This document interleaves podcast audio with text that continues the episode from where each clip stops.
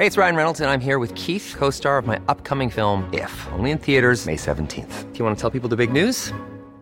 All right, I'll do. Sign up now and you'll get unlimited for $15 a month in six months of Paramount Plus Essential Plan on us. Mintmobile.com slash switch. Upfront payment of $45 equivalent to $15 per month. Unlimited over 40 gigabytes per month. Face lower speeds. Videos at 480p. Active Mint customers by 531.24 get six months of Paramount Plus Essential Plan. Auto renews after six months. Offer ends May 31st, 2024. Separate Paramount Plus registration required. Terms and conditions apply if rated PG.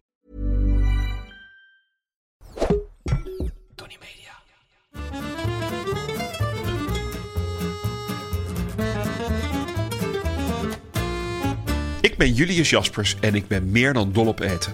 Iedere week pak ik één product uit mijn voorraadkast en zal jullie daar alles over vertellen. Vandaag is dat kip. Hele volkstammen zijn liefhebber van kip, maar ik heb er een haat-liefdeverhouding mee. Dit komt door mijn hekel aan kluiven en vieze handen. Ik heb hier al eens eerder over verteld in de aflevering over mosselen. Bij kip gaat mijn haat echter verder dan de liefde ervoor. Zo is de filet bijvoorbeeld altijd droog, ben ik niet te spreken over de lever en de ingewanden laat ik ook liever aan anderen. Ik focus op de delen waar ik wel van houd, namelijk de dij, het meest volzijdige stukje vlees.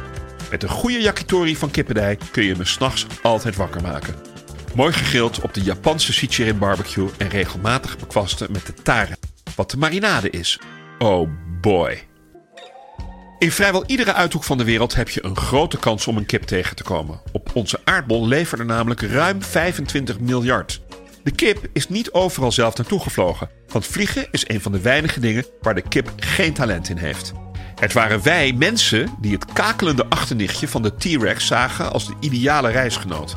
Wij hebben haar over de hele wereld verspreid. De kip komt oorspronkelijk uit de bamboebossen van Zuidoost-Azië. Al heet de wilde voorouder niet kip, maar Banfica-hoen. Wat deze Banfica-hoen bijzonder maakt ten opzichte van andere hoendersoorten is haar talent om dagelijks een ei te produceren. Alleen wilde hoenderen doen dit pas wanneer de bamboe massaal in bloei staat. En laat dit fenomeen nu slechts eens in de 100 jaar plaatsvinden. Dat is lang wachten op een omelet. De lokale bevolking vond 10.000 jaar geleden al uit dat de reden voor de massale leg de spontane overvloed aan eten was. De mensen besloten de kippen te houden en zolang deze genoeg te eten kregen, gaven ze de eieren voor terug. Pas toen de kip 2000 voor Christus Egypte bereikte en de Egyptenaren een primitieve broedmachine uitvonden, was de hen echt van de dam. Ei en kip verwerden van een delicatesse tot volksvoedsel. Geen enkele religie heeft iets tegen het eten van specifiek kip. De Romeinen zagen in de kip zelfs een orakel. Een kip kon de uitslag voorspellen van een veldslag. Maar de kip heeft ons nog een groter inzicht gegeven. Naast het opfokken van hanen werd in de 18e eeuw het fokken van kippen populair. Vanuit de koloniën kwam een bonte variatie aan pluimage in Europa terecht. De een er nog gekker uitziend dan de ander. Fokkers kruisten de verschillende kippenrassen om nog excentriekere exemplaren te krijgen. Dit doorselecteren van eigenschappen intrigeerde Charles Darwin. Hij vroeg zich af of dit ook in de natuur plaatsvond. Zo stond kip en niet het ei aan de basis van de evolutieleer. Zoals iedere week is er weer een hamvraag die niet over ham gaat. Ik hoop eigenlijk dat die vandaag over kip gaat. De vraag deze week komt van Jeroen Hazenbroek. Beste Julius, wat is jouw favoriete manier om kip te bereiden? Is dat in de pan, in de oven of op de barbecue?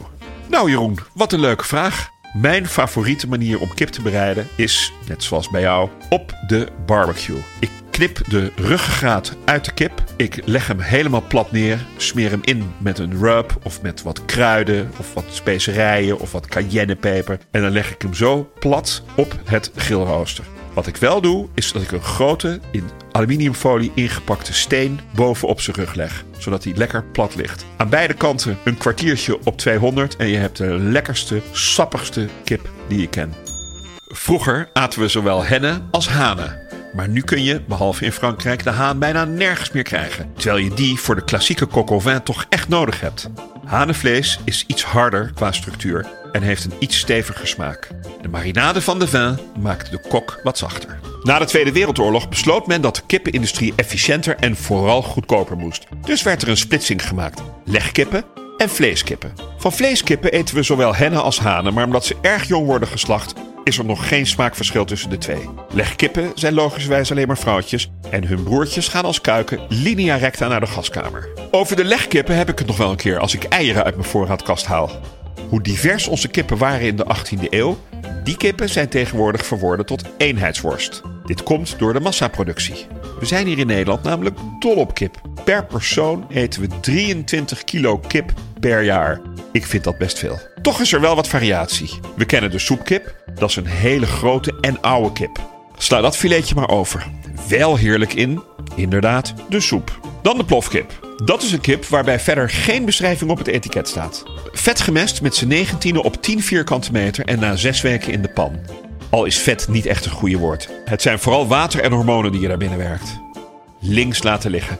Gelukkig volgen supermarkten dat voorbeeld en stoppen ze per 2023 met de verkoop. De scharrelkip heeft het wat beter, maar zit nog steeds met z'n tienen op 1 vierkante meter. De Rolls Royce onder de kippen is de Breskip. Met een eigen AOC, Appellation d'origine contrôlée, uit de Breststreek in Frankrijk. Vrije uitloop, goed voer, mooi leven, een verrukkelijk kippetje. Er is één heerlijk stukje kip dat weinig mensen kennen en die ik moet noemen. De Soliles. Twee kleine kippenoestertjes die verborgen zitten in de kuiltjes in de rug. De exacte vertaling is: het is de zot die ze laat zitten. Tot slot, het geheim van de chef. Wil je kip van de barbecue, de grill of uit de oven? Snijd dan halverwege de filets van de kip en laat de poten nog even doorgaren. Wat mij betreft schreeuwt kip om vocht en in mijn ogen is dat een goede witte wijn en room. Ik maak een waanzinnige kip in witte wijnsaus. Koop een goede fles witte wijn en maak de lekkerste stoofschotel ever. Klik op de link in de beschrijving van deze aflevering voor het recept. Dat was hem over kip. Zeker niet alles, maar best wel wat. Wil je meer weten over iets in je voorraadkast? Of heb je een hamvraag die niet over ham gaat? Stuur dan op Instagram een bericht naar Julius Jaspers. De volgende keer heb ik het over koffie. Dag.